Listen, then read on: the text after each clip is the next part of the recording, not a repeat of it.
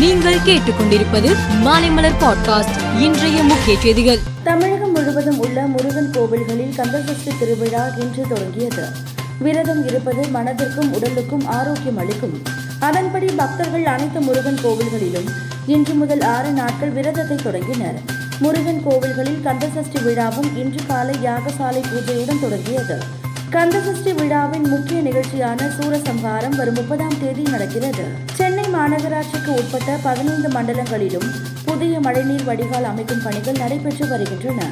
மழைநீர் வடிகால் மற்றும் பிற சேவை துறைகளின் சார்பில் சாலை மற்றும் தெருக்களில் பணிகள் நடைபெற்று வரும் இடங்களில் தடுப்புகள் இல்லாத இடங்கள் குறித்து பொதுமக்கள் பெருநகர சென்னை மாநகராட்சியின் ஒன்று ஒன்பது ஒன்று மூன்று என்ற உதவி எண்ணில் தெரிவிக்கலாம் என தெரிவிக்கப்பட்டுள்ளது. கோவையில் கார் வெடித்த சம்பவத்தை அடுத்து தமிழகத்தில் போலீசார் உஷார்படுத்தப்பட்டுள்ளனர்.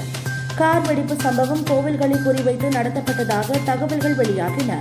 இதனால் சென்னையில் உள்ள வடபழனி முருகன் கோவில் மயிலாப்பூர் கபாலீஸ்வரர் கோவில் திருவள்ளிக்கேணி பார்த்தசாரதி கோவில் உட்பட முக்கிய கோவில்களில் பாதுகாப்பு அதிகரிக்கப்பட்டு போலீசார் தீவிர கண்காணிப்பில் ஈடுபட்டு உள்ளனர். இந்தியா உட்பட பல்வேறு நாடுகளில் இன்று மதியம் வாட்ஸ்அப் சேவை முடங்கியது. பயனர்களால் செய்திகளை அனுப்பவோ பெறவோ முடியவில்லை. தகவல்களை அனுப்ப முடியாமல் தவித்தனர். ட்விட்டரில் இது தொடர்பான ஹேஷ்டாக் ட்ரெண்ட் ஆனது. தொழில்நுட்ப கோளாறு பிரச்சனை சரி செய்யப்பட்டு வருவதாக வாட்ஸ்அப் தரப்பில் தெரிவிக்கப்பட்டது. பிரச்சினை சரி செய்யப்பட்ட நிலையில் சுமார் ஒன்றரை மணி நேரத்திற்கு பிறகு வாட்ஸ்அப் செயல்பாட்டிற்கு வந்தது. சத்தீஸ்கர் மாநிலம் துர்க் மாவட்டத்தில் உள்ள ஜஜாங்கிரி கும்ஹாரி ஆகிய இரு கிராமங்களில் கௌரி கௌரா பூஜை என்கிற பாரம்பரிய விழா நடைபெற்றது.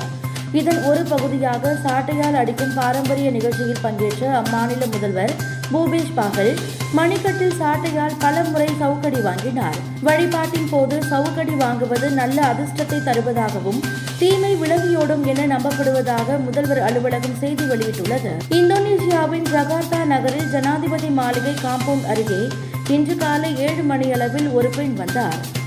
அவரை அதிகாரிகள் சந்தேகத்தின் பேரில் கைது செய்தனர். அந்த பெண்ணுக்கு துப்பாக்கி எப்படி கிடைத்தது? அவரது நோக்கம் என்ன என்பது குறித்து அதிகாரிகள் விசாரணை நடத்தி வருகின்றனர். இதனால் அப்பகுதியில் சிறிது பரபரப்பு ஏற்பட்டது. ஆளும் கன்சர்வேட்டிவ் கட்சி அலுவலகத்திற்கு ரிஷி சுனக் சென்றார். அப்போது அவருக்கு உற்சாக வரவேற்பு அளிக்கப்பட்டது. அங்கு கட்சியினர் மத்தியில் உரையாற்றினார். அப்போது அவர் கூறுகையில் இங்கிலாந்து மக்களுக்காக தொடர்ந்து ஒவ்வொரு நாளும் உழைப்பேன். நேர்மையுடனும் பணிவுடனும் உங்களுக்கு சேவை செய்வேன் என்று உறுதியளிக்கிறேன் என்றார். மேலும் செய்திகளுக்கு மாலை மலர் பாட்காஸ்டை பாருங்கள்.